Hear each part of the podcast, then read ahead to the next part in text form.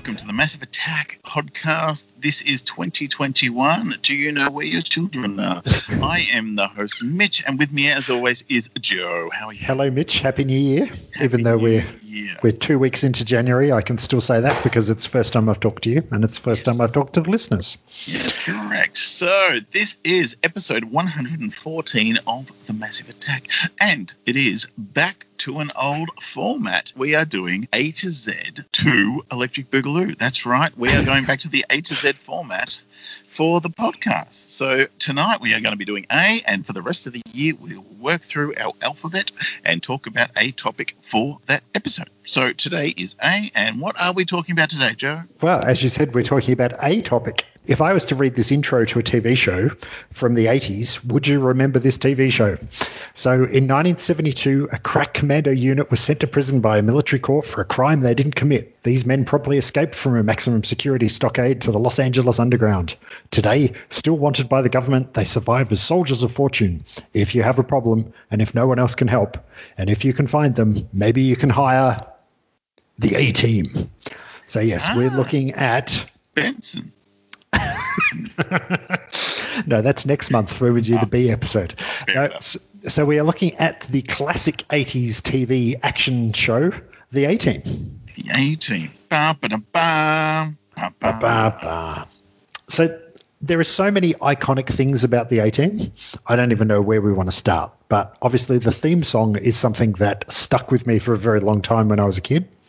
Mhm. It did start initially in America in 1983. I don't think we got it in Australia for a couple of years after that. I'm not 100% sure. So it may be because I was living in the country and we only had two TV channels. You may have different story about when you started watching it. I honestly don't remember when. I'm always confused because they talk about Transformers and He-Man and Knight Rider and all that, and it always seems to have started well before I saw it. So that does make sense Hmm. that we may not have got to hear straight away. I can definitely remember watching it when I was living in Adelaide, and I didn't move to Adelaide until 1985, so it may have been later. And I can remember that in sort of halfway through 86, we moved from Adelaide to Victoria, and we drove, and we stopped at Horsham overnight on the way. And while I was in the motel in Horsham, they had the episode that was the wrestling crossover episode that was on TV when I was there. So that was sort of mid 86. So maybe we did get it on time. Maybe I just was a bit behind because, as I said, we were living in the country and we didn't have a lot of options for TV channels. But I can remember being obsessed with this when I was a kid. There was just something about the fact that it was just all action, probably not aimed at that sort of age that I was, but I was totally enthralled with it. So I would have been early teens when I first saw it. So I would probably been about 13, 14 sort of time. And yeah, just dudes running around blowing shit up and shooting people. Perfect show for a teenager to be watching. right? No, they did, you're right. They didn't shoot people. They shot at people, and the bad guys shot at them. But most of the time, they didn't kill people. It was more just uh, sort of taking them out of commission, but not actually killing them. So they were they were the Batman of their time. They were. Hmm. My memory of it, the same as you. I don't remember when I first watched it. It was a big deal, but I don't have vivid memories of it, like specific memories of it. It was just the car was cool. I had a Matchbox car of the car, and I have bought a Hot Wheels of it in the last year. But yeah, it's Mr. T was it. Like it was Yep. all about Mr. T, and I actually had the Corvette Matchbox car as well. Faced Ah. the Corvette car, so I had those two toys. That were the two toys I did have. I have fond memories of it. The music, like you said, but yeah, as far as the show, I couldn't tell you any episodes I remember. I remember one where they made a platform and they made people who stood on it. They he put did the compressed air and flipped over. But I reckon So that, that could have been any episode. yeah. Yeah. So I don't think that was special. But yeah, so very fond memories of it.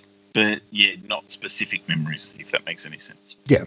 We'll talk a a little bit about the history of the program before we talk about the premise. So, it was created by Stephen J. Cannell, who is quite a famous television writer. He had done a lot of things prior to this, and he created it with another dude called Frank Lupo, who I, I recognize the name, but I, I'm not sure exactly what else he has done. Just looking at the wiki, he had written for Battlestar Galactica, and he also wrote a couple of episodes of Magnum PI. So he was sort of around that sort of era as well, writing. Stephen J. Cannell was pretty much a big name in TV writing prior to the A Team. He'd done the Rockford Files, he'd worked on Baretta back in the 70s as well. Also created The Greatest American Hero, so that's something to be pretty proud of. And after the A Team, he went on to write Hardcastle and McCormick and Riptide as well, so two other great shows. And actually, he also co-wrote Riptide with Frank Lupo. So yeah, so they, they must have had a bit of a uh, a collaboration going there. But apparently, when it first came out, so Yeah. he just moved from ABC to NBC, and the NBC president was sort of like, well, you know.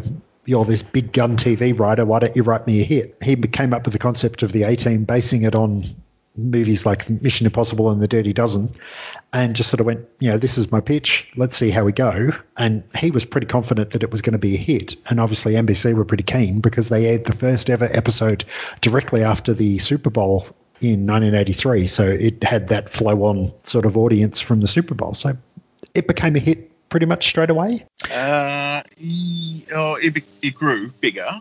It Yeah. wasn't an immediate hit. It was like number four, I think. So it was it was popular, but I Yeah. think when it got to peak, it was up there. It was like massive numbers. We're talking 25 million people watching an episode Yeah. at least. Mm. Crazy numbers.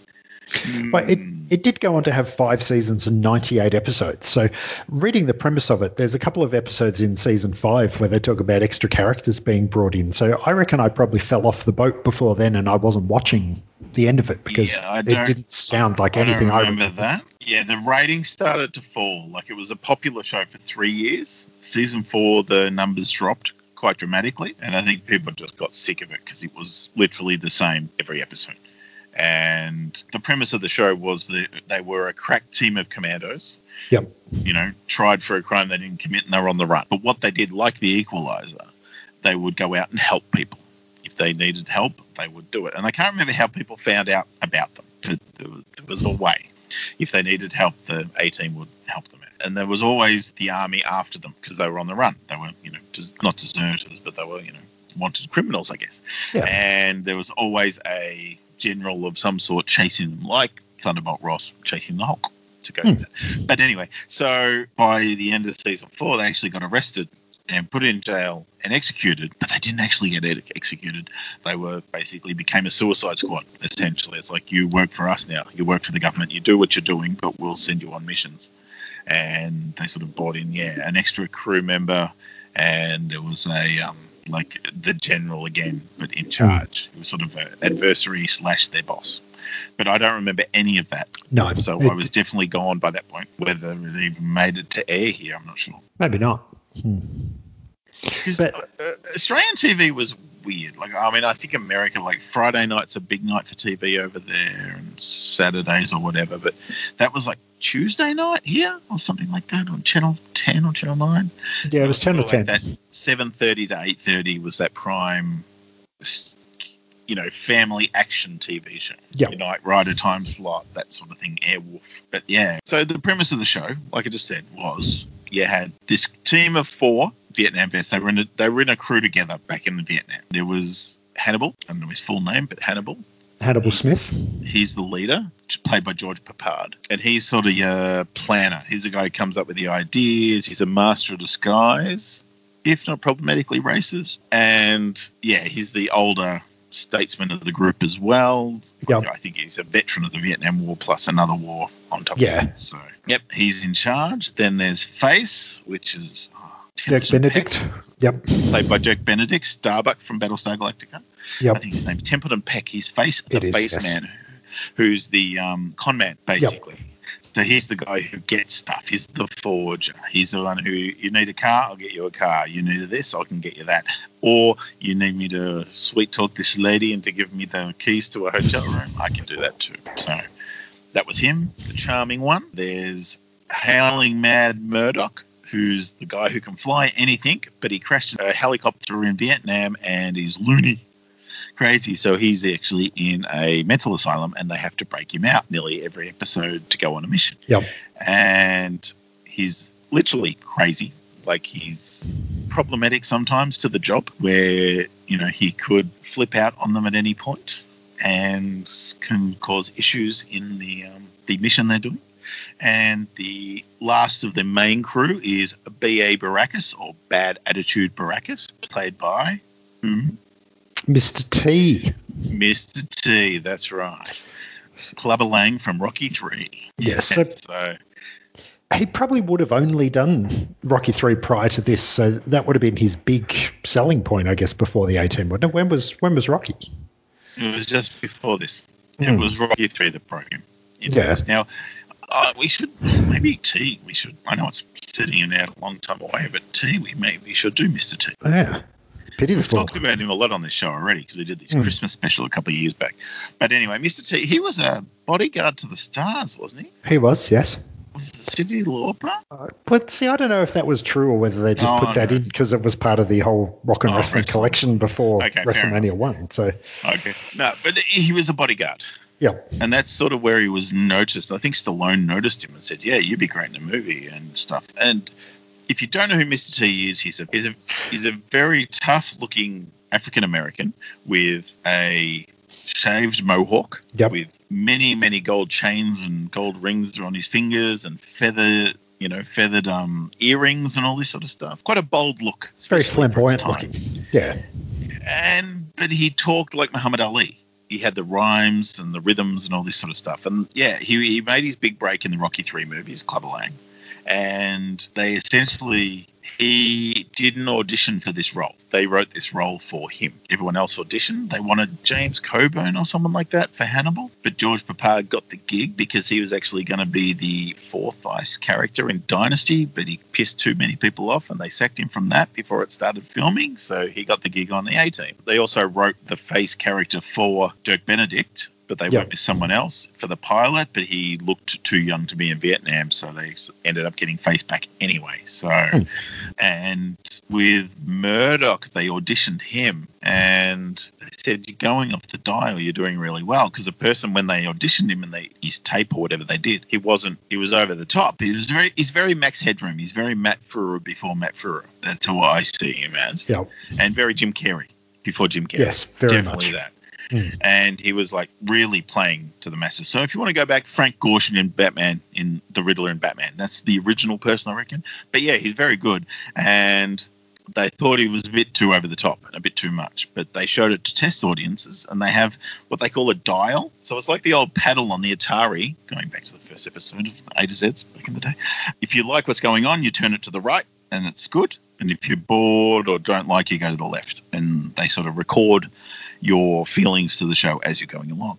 And yeah, whenever he was on screen and acting, they dialed him up and they loved him. Hmm. So that's when they sort of go, oh, maybe he's, we're onto something here. So yeah, that's how he sort of came in. So that's the four main members of, of the crew. There was always a helper, as in someone who they used as an intermediary if they needed the A team. And Yep. they went through. It was a lady. Now, they never kept a lady on for more than one season. They sort of Hmm. kept moving them on. Well, originally that- there was a, a reporter that was trying to track them down or something, wasn't there? Where she was sort of chasing after them to find out who the A team really were or whether they actually existed.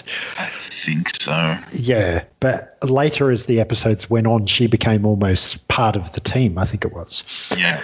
So Amy Allen was her character's name, and she was played by Melinda Culea, I think it's pronounced.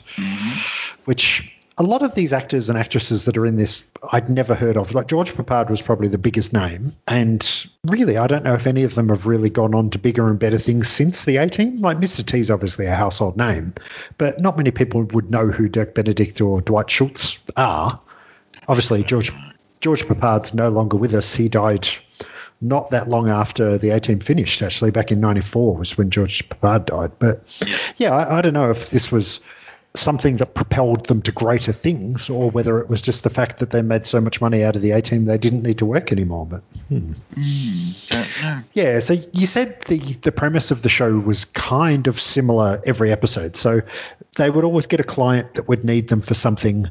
They would make this elaborate sort of story about how they need to help this person, and nearly every episode would end with them somehow being trapped somewhere with no weaponry and BA Mr. T would make weapons out of tools and other things so they could save the day or bust out of wherever they were or or just yeah do good without killing people, as we said before. And I really think that is what let it down is the fact that every episode is that similar sort of premise. Same. Like I mean, I went on YouTube last night to say, do I watch like a bit of research to go? Do I watch a whole episode? I'll see what YouTube's got for me. And it was literally there's a lot of 10 minute clips out there because it's the last 10 minutes of the episode where they do the montage of them setting up for the last battle and then Yep. the battle. So the one Yep. I watched last night, this was in a, a convent, and these bikies were sort of taking over, trying to take over the convent. So they were protecting the convent and helping them. So they, you know, the end of Three Amigos, basically. So they set it Yeah. up. You got this montage of BA working on the hydraulics for some platforms, Howling Mad Murdoch's putting some Molotov cocktails together, Faces doing something else, and George Peppard's getting an office chair and a 44 gallon drum and a machine gun and making a little turret. Yeah. And okay, so that's all good. Then they were ready, and then the bikies turn up the next, and they're sort of running and attacking. And every time they climb over the wall, they stand on a platform, and BA turns the nozzle on his um, hydraulics, and they flip over the wall. And you get Yeah. like literally the same stunt three times to show that. You've got Howling Mad throwing his Molotov cocktails, just blowing shit up everywhere. Motorbikes are going, and the stunts, I must say, are pretty amazing. Some of these guys are throwing themselves like you would not Yeah, exactly. I was like, oh my god. One's like, how are you not dead? Like you saw everything from the bike crashing to him flying over the top and landing on what looked like hard soil, but it was probably matted, but it still looked hard. So it's like, well done, kudos to you, stuntman. You were going nuts. But it was the 80s. They were probably on a lot of coke. Probably didn't feel a thing. Um, so yeah, it, it was cool. Like and it, it was great to watch because it was so familiar and it was so comfortable to watch because oh yeah, this is exactly what it was like. But if that's what it was like for 98 episodes, yeah, I can understand why people go, hang on, it's the same. So yeah, But- As you said before, though, there was that sort of ongoing storyline of the fact that Murdoch was in the mental institution. So there was always the how do we break him out? This is what we're going to do for this Yeah, episode. So there's always an elaborate play there. It's like, Yeah. oh, how are we going to do it this time? So there's always a quirky, fun way of breaking him out of the prison, out of his mental Yeah. institution. And the Uh, other thing was, yeah, so the other thing was that BA didn't like to fly, so there would be the ongoing. Each episode is like when they had to fly somewhere, it was like, well, what do we do to try and get BA to fly? So some episodes they would have to knock him out with tranquilizers. There was another episode where they had to um, hypnotize him to be able to fly, and anytime they said the word eclipse, he passed out. And they were in the middle of a firefight at the end of the episode, and, and BA's uh, not BA uh, face had run out of bullets in his gun, and he's like, "Somebody hand me the clips," and then BA just passes out in the middle of a gunfight, sort of thing. But that oh, that was one of the good ones. So, so th- they did have those little ongoing things. It was it was very episodic though, so there was no real carryover from one episode to another, other than the fact that yeah, the, the army were chasing them, trying to catch them.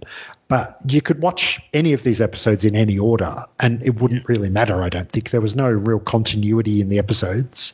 I think there was a couple of recurring characters with people that came in as as their helpers, or you know, people in the local area that they were like, well, you know, this guy's good, let's go to him, and he'll get us guns or or what have you. But yeah, it, it was pretty much you could watch one episode, you could watch twenty episodes and it didn't really matter. And I think the fact that there was probably a lot of reruns on telly down here made the fact that it, it didn't matter if you'd seen the episode before because you kind of knew what was going to happen anyway, even if you hadn't seen. The other thing we probably need to mention is the fact that there was a pretty good toy tie-in back in the 80s as well. So I don't know if you ever had the toys, but uh, No. Galoob made a series of figures. So there's actually two sets of figures. So there was bigger figures that were probably sort of a little bit bigger than a He-Man sort of size that were pretty much fully articulated, came with a bunch of weapons and stuff that were really good figures. And there was also another series of figures that were kind of G.I. Joe size, so the three and a half inch figures. I never had the small ones. I only ever had the bigger ones. But after a couple of years as well, they released a, a series of four bad guys that kind of played off the same sort of quirks as the A Team themselves. But it was like the bad guy figures were from a different series. They they were different articulated. They were almost a different scale, and the, just the detail of them was kind of it oh, just reeked of reckon oh, they're cash. Probably just generic toys from another line. they go. I'm sure they were. Team branding on this and be done with it. Yeah. Yeah. There, there was also an uh, an A-Team van that was the same scale as the big figures, but unfortunately I never had that. It was pretty expensive, I think, back in the day. But I, I can definitely remember having my A-Team figures and really liking them. And I think there was actually two versions of Mr. T that they released. They re- released one in like jeans and his denim jacket with all his gold, and then they released another one which was in his boxing gear or his wrestling gear or something as well in the same series. But yeah, I, I kind of wish I still had them. No, the the original one was Friend. yeah. Well, I'd probably spend a lot of money on them in, on eBay, but you, you could almost say that the van itself was a character in the program. It's like it Well- was. It, Like I love my car culture, hence my Hot Wheels love. yeah, I, I talk about Hot Wheels a lot, and I buy, and what I buy is character cars. So I've got a lot of Superman and Star Wars cars and Marvel and DC, and I love my cars that are iconic. I've got a bunch of Batmobiles, and I have iconic from TV shows. So I've got the DeLorean, I've got the Turtle Van, I've got things like that. And yeah, the A-Team van is one, and I grew up having the A-Team van, and like I said, the Corvette because Face had this um, white Corvette with red stripes on it yep, and it was just and yeah and i love that because i grew up in that era of 80s tv where all the cool shows i watched seemed to have a car Yeah, so the exactly. knight rider had kit fall guy had his ford bronco which i had i had matchbox cars of those two yeah, uh, hardcastle mccormick he had his was a red sports car of some sort Yeah. Stingray was a show called Stingray, and the guy had a freaking Stingray. The Screaming Mimi was the helicopter in Riptide, but everyone sort of had their vehicle. Starsky and Hutch had the Red Charger. Magnum Um, had his Ferrari. Exactly. There's so many, and, and to me, that's what made the shows cool. Even the the professionals had a Capri, the Ford Capri. They were all so freaking cool. Yeah. And we've talked about smoking the band in the past. So, you know, Yeah. it's, I grew up and they were just the best thing. I love the cars. So, you know, this is right up my alley. And the fact they had the GMC van with the big red racing stripe down the side, it was just so cool. Mm. When I think the A team, I think B.A. Baracus, that van, and the theme song. Yep, definitely. So back in 2010, they tried to do a reinvention of the A Team, and they did a movie version of it. Yeah. So, like a lot of things that were popular in the 80s, we had a lot of remakes and reboots Yeah. in the early 2000s, and the A Team was no exception. So, they made a movie of it starring Liam Neeson as Hannibal, Bradley Cooper as Face. Good, good casting. That's a, that's a good cast. Yeah, I thought so. Bradley Cooper's face. Good a good as well. cast. Charismatic, good looking bloke. That works. Sharlto Copley is is Murdoch, which was an interesting casting, but it kind of worked. No Yep. issue there. But the one that got me wrong, it's like B.A. Baracus is a hard one to cast. Like, Yep. What is Mr. T is so iconic. How do you cast that person? And maybe they did the right thing by not trying to. Now, I don't know if you remember, there was a commercial for Reebok, I think it is. Yep. The terrible Terry. And now this guy was sort of a, an equivalent sort of thing. He was a character. He was the office linebacker. So Yep. he was this like trash talking, kick ass, you know, football player that worked in an office. So he was slamming people through walls and doing all this sort of stuff because they didn't clear paper jams in the photo printer and all this sort of shit. Yep. And he was great. That character version would was great, and I would have liked that. But what they did was they went, and at the time we were into a little bit into our MMA, you more than me. They went with Rampage Jackson, Yep. who was a legit tough guy, which Mr. T apparently is a legit tough guy. So, okay, they went with a legit tough guy, but he had no charisma. Well, see- Mr. T is all charisma. I'd say I disagree there because I think Rampage Jackson did have charisma. He just didn't have movie charisma. Like he had MMA charisma because he was that guy that would come down to the ring with the chain around his neck. He would, yeah, he, he would try and do that Muhammad Ali, Mr. T sort of verbiage Yeah. when he spoke. And what was really popular about him is he was a big black dude, mainly fighting in Japan at that stage. And the Japanese just go crazy for big black dudes that beat up on Japanese guys. So he got his start in Pride in Japan. And then when the Zuffa guys that own UFC bought out Pride, they brought him back to America and he became a star in UFC. But he really earned his stripes in MMA in Pride, so in Japan. And he had a lot of charisma, but I don't think he had any acting ability, which is what really let him down in the A-Team. But he wasn't a fun character. Like that show, the show centered around BA, and admittedly, we were like 10 to 12 years old. Yeah. and he was the coolest thing ever. I think they were going for an older audience who loved Rampage, Maybe. and that was that was and that was sort of the, one of the selling points. Like all the rest of the cast were fine, but you needed to sort of really get behind Rampage, and I didn't. Hmm. And maybe that was my own fault bringing Mr. T love to it. Going, Yep. you're not Mr. T. Maybe for a younger audience that don't give a shit, they would have been fine. I don't know. But to me, that was just wrongly cast. It just didn't work. But on top of it, another reason it didn't work is because it's shit. Yeah. Yeah. It's it's not very well written. They kind of tried to modernize it and made it that they were a team of commandos from the Iraq War Which- rather which than Vietnam. sense, Which, Yeah. which is fine. That's Iron Man did the same thing. Hmm. You? That all works. I, I totally get that. It makes sense. But if you really want to see a great take on the movie, go to Cinema Sins on YouTube. Oh, did they not like it? Okay. You had this cold open where they, they sort of all just happened to meet each other in New Mexico. Yeah. That's how they sort of came together. And it was like, oh, you're all bloody Rangers or whatever they were meant to be of course, you know, mercenaries, or not mercenaries, but Green Berets or whatever. And they just happened upon each other. It's not like they were a team that was together and all that sort of shit. So they happened upon each other, worked really well in a situation, and then became a team that worked together in Hmm. the army. Then they got stitched over by a bad dude in the army. So then they got dishonorably discharged and then went to jail and broke out. That's all put in the start. And as they said, it's like it's taken 35 minutes to do this, where the opening credits of the TV show did it. you know, it's like it took 30 seconds in the TV show to tell you what you've just done in a half hour, and they did it better in the TV show. Yeah, and definitely. that's part of the problem. It just over explained. It just wasn't fun. It was just stupid, and yeah, it just wasn't cool. And it Hmm. came out around the same time as the movie The Losers, which is based on a DC comic. And The Losers is a better version of an A-Team film. Yep. Really.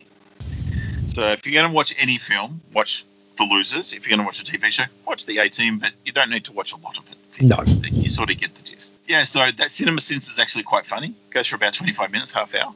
It's really Yep. good. Yeah, but what you can also check out is Bringing Back the A Team, I think it's called. I'll just check on YouTube. Uh, Yes, it is. Yep. oh, you know it? Did you watch it? Yeah, it was a an English TV show where they would bring bring back Well, people that were starred in TV a, shows a or British comedian called Justin Lee Collins. He was a big fan of the A Team, and he goes to America to bring it back. I don't know if it was around the time of the movie or not, but it was around 2002, maybe, maybe even later, or 12. It's from yeah. Anyway, so he he goes to LA and he goes to sort of bring them together, and the idea is meant to be it's guerrilla filmmaking. It's quite funny. He's dropping the f bomb in it, so I don't know what it must be ITV or something like that. Yep. And he's there going, oh, I'm going to do this. I'm going to try and find them. I've got word that, that what's name's here. So the guy playing Murdoch is doing some voice auditioning for a voice recording role. So he sort of just stumbles in on there saying, oh, please, can you do this? I'm trying to bring everyone back. I want to do this. Can you do it? Can you do it? And he has a little quick sit down interview with him. And he goes, yeah, we're trying to do a reunion. Will you come? And he goes, yeah, sure. Have you got tea? And he goes, I want to get tea. And he goes, you won't get tea. So yeah, fair enough. And then he goes and he finds Murdoch, and he, uh, he, he keeps trying to find Mr. T, and he keeps missing out. And then he goes and found Murdoch, and he talks to him for a bit, and he goes, "Yeah, I'll come to reunion."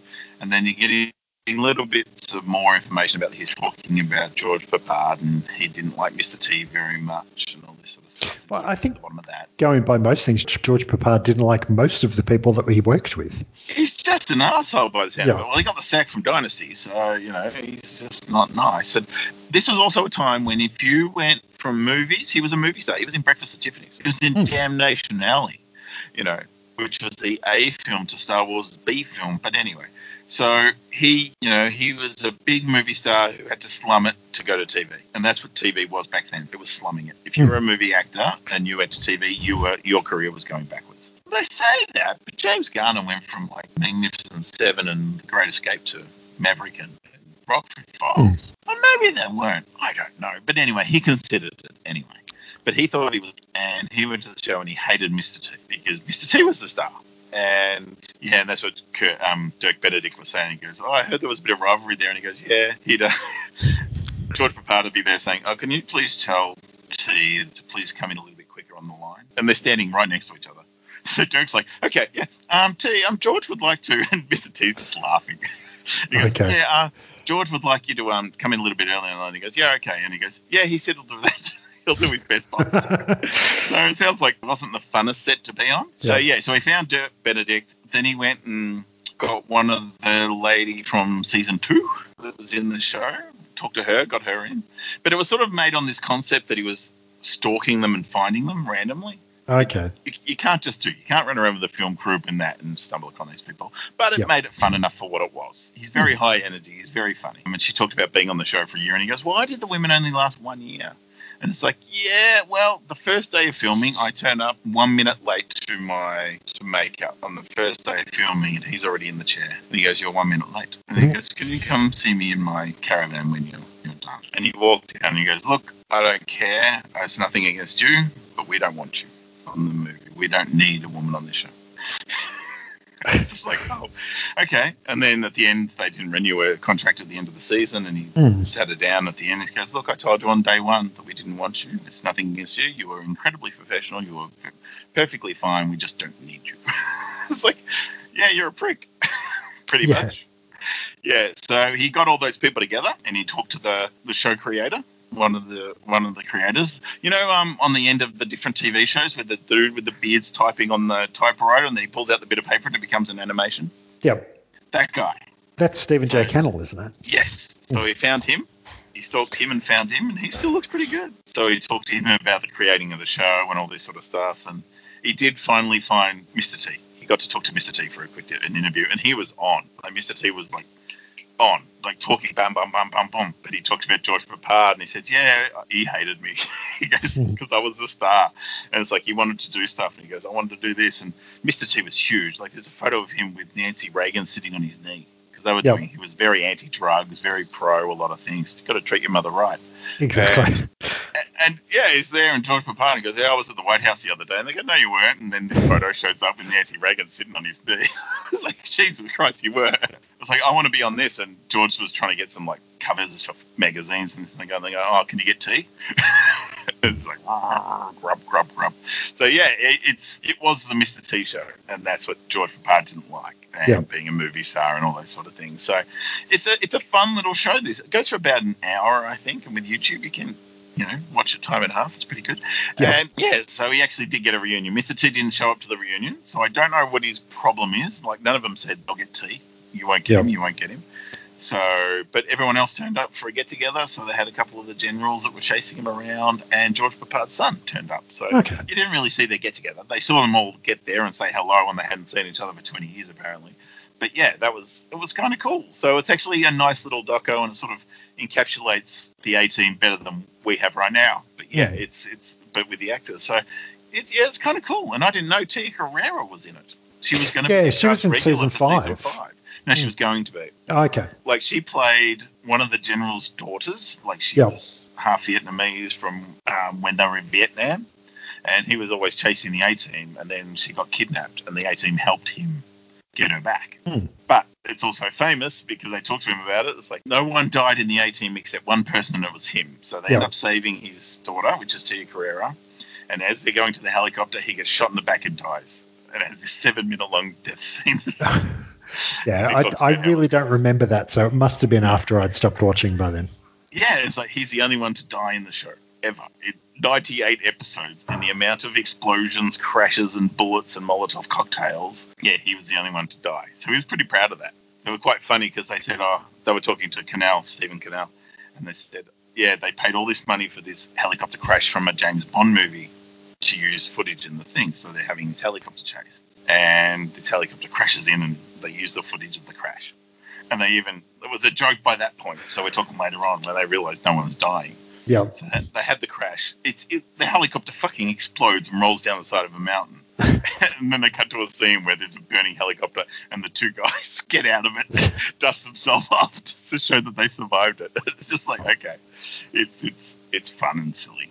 It's fun and silly, exactly. And the trouble is, I, I don't think it holds up anymore. It's very problematic in the fact that, as you said, that there's no real quality female characters in it at all. There's token females, but there's never a recurring, well, other than Amy that was in a couple of seasons. There's, even she didn't get, you know, a, a decent role in the show. It's very male centric.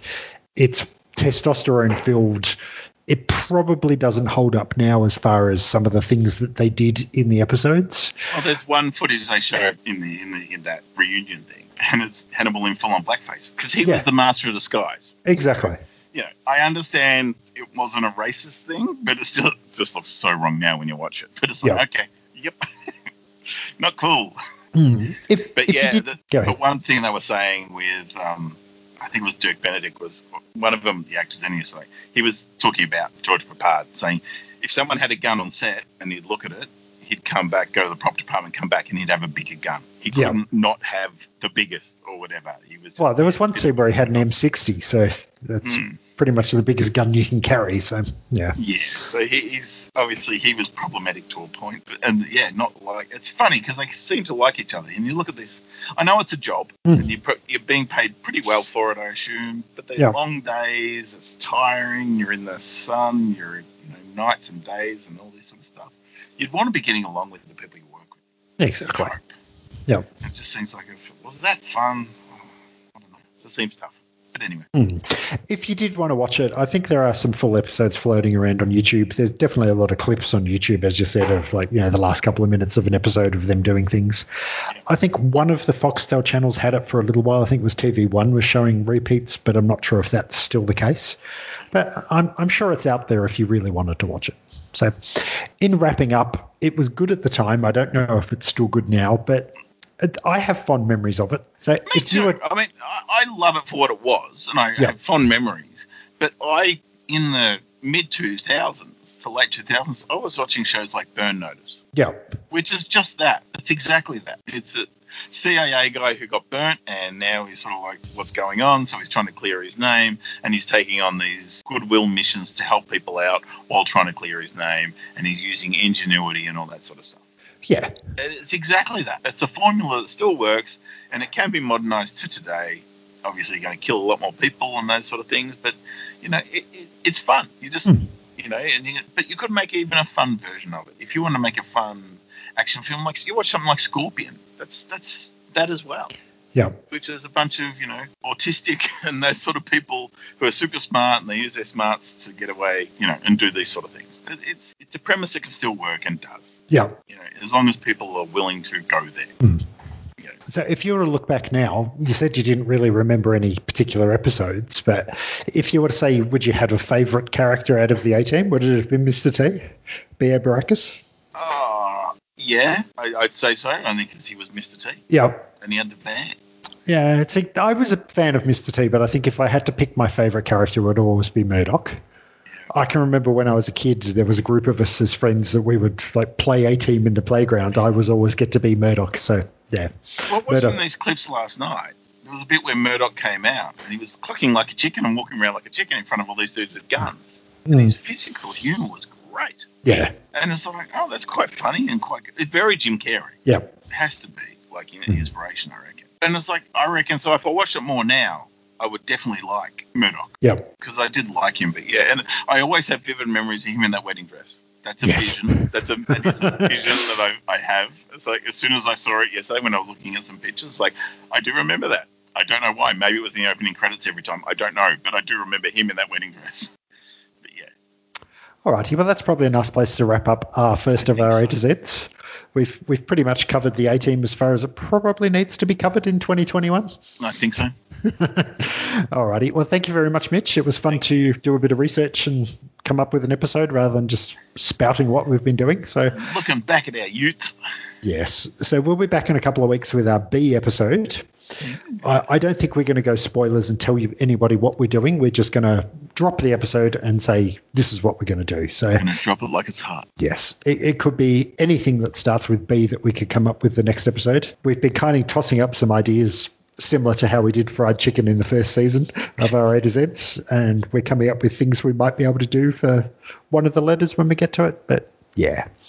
Anyway, thank you for listening. You can find us on our website. We are the mapodcast.podbean.com. We are the MA Podcast on Twitter, and we are on Facebook as facebook.com slash the Massive Attack Podcast.